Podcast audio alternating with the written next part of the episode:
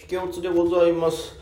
えー、あ、そう、まず最初にちょっとね、お伝えしておきたいんですけどね、あの、またいろいろ、はい、お便り、コメント、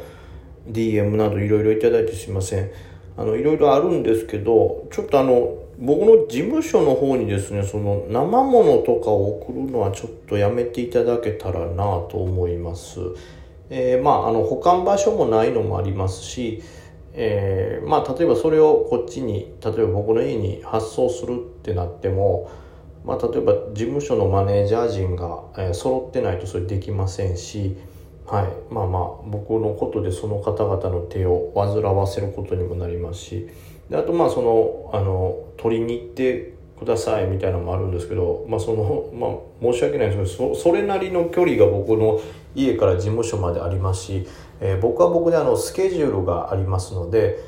えー、そのなんていうんですかね、まあ、極端に言ったらその、ね、何か物が届くのを取りに行くみたいなイレギュラーな事態っていうのをもともと想定してないので当然スケジュールっていうのは。はい、なのでちょっと申し訳ないんですけど、はいあのね、いろいろいただいたりとか送っていただいたりありがたいんですけどもちょっと生ものの方冷凍冷蔵の食品だけはちょっと、はい、あのお断りさせていただいて言っております。まあ、これ前々からある程度そうなんですけども、まあ、あまり僕にね何か物を送るという方もそんなにはいなかったんですけど、まあ、今回あの、まあ、8月が僕誕生日っていうのもありましてですね、まあ、それからいろんなものを事務所にはいろいろとまあ、いろんな方に送っていただいて大変本当にありがたい限りなんですよ。はいえーまあ、お菓子であったりとかなんかいろんなグッズ窓なんかぬいぐるみとかもね送っていただいて、まあ、非常にそれはありがたいんですけどもはい本当申し訳ないんですけど生ものだけは、えー、保管場所がないのと、えー、スケジュール上そのね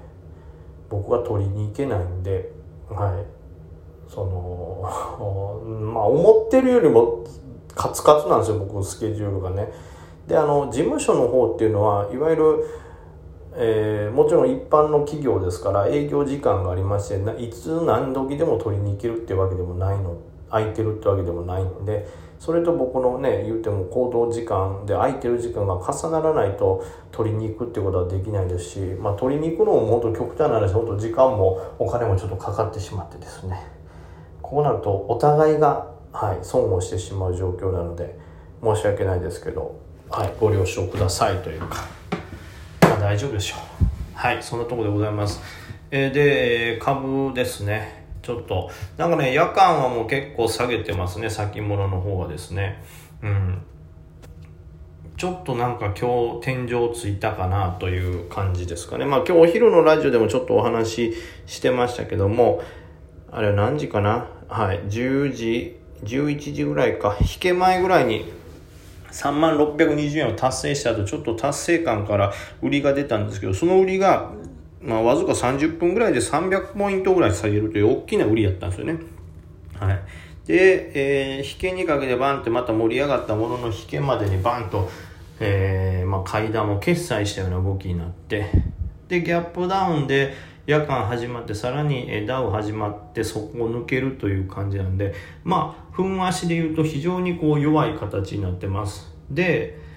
えー、やっぱり上ねあれだけガンって上がってそれを戻されたってなるとそれだけこうなんていうんですかね。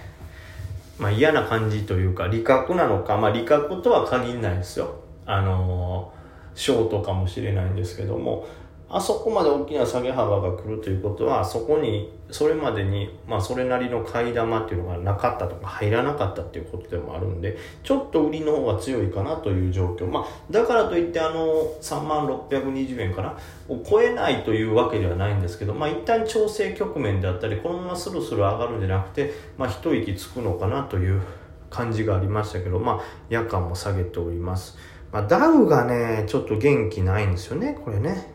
で、ダウはギャ、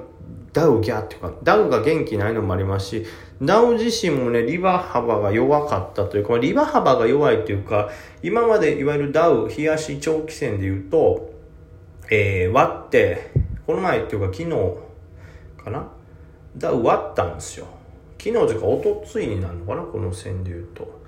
えー、おとついですね。おととい2営業日前にダウが長期線を割って、今までここ、どれぐらいかなもう随分昨年の末ぐらいからダウがこの長期線を割ることはなくですね、あ、割ることはなくじゃないわ。ほぼほぼ割ったとしても今年の6月とか、えー、7月とかっていうのは割っても翌日にバーンって大きくリバーで戻してで、なんならそのリバの勢いが強くて高値更新するみたいな動きだったんですまあ、いわゆるこの前の日経の2万7000割れと一緒で、ちょっと厳しいんじゃないかなっていうラインをバーンって割ったけど、その後の反発が強くて、戻っていって、さらに、えー、高値更新っていうところで非常に強さを感じてたんですけど、まあ、今回に関しては2営業日前に割って、えー、1営業日前、まあ、昨日の数値で、1回、両線つけてその長期線より上行ったんですけど今日始まった時がまた大きく下からということでその長期線をまた割ってる形なんですよ。これまあ今回なんとか引けまでに上がって長期線バッて超えてくれるとまだ印象はいいんですけどこれがこの何でしょうね割らないというか割らないとか戻らないというかその下で押さえつけられるとなるとちょっと今までにない動きなんでちょっと弱気だなという感じですね。でまあなんかねツイッターとか見てたら何て言うんですかね。こう日本のに資金日本に資金が入ってくるんじゃないかなみたいなことをおっしゃってる方もまあいらっしゃるわけですよ。まあそれはまああながち間違いじゃないとは思うんですよね。日本の海外の資金が日本に入ってくることもあるとは思いますけどそれでいきなりこう短期でバンとぶち上がるってことではなかったりとか、まあ、この数日間に関しては調整が消えるってこともないと思いますからまあ多少、はい、警戒感とかまあもう皆さんある程度警戒感は出たでしょうからこのちょっとダウの動きがねどれぐらい戻るかによるんですけどでなんかね数値とか見てたら1個発表されてる数値がねあったんですけど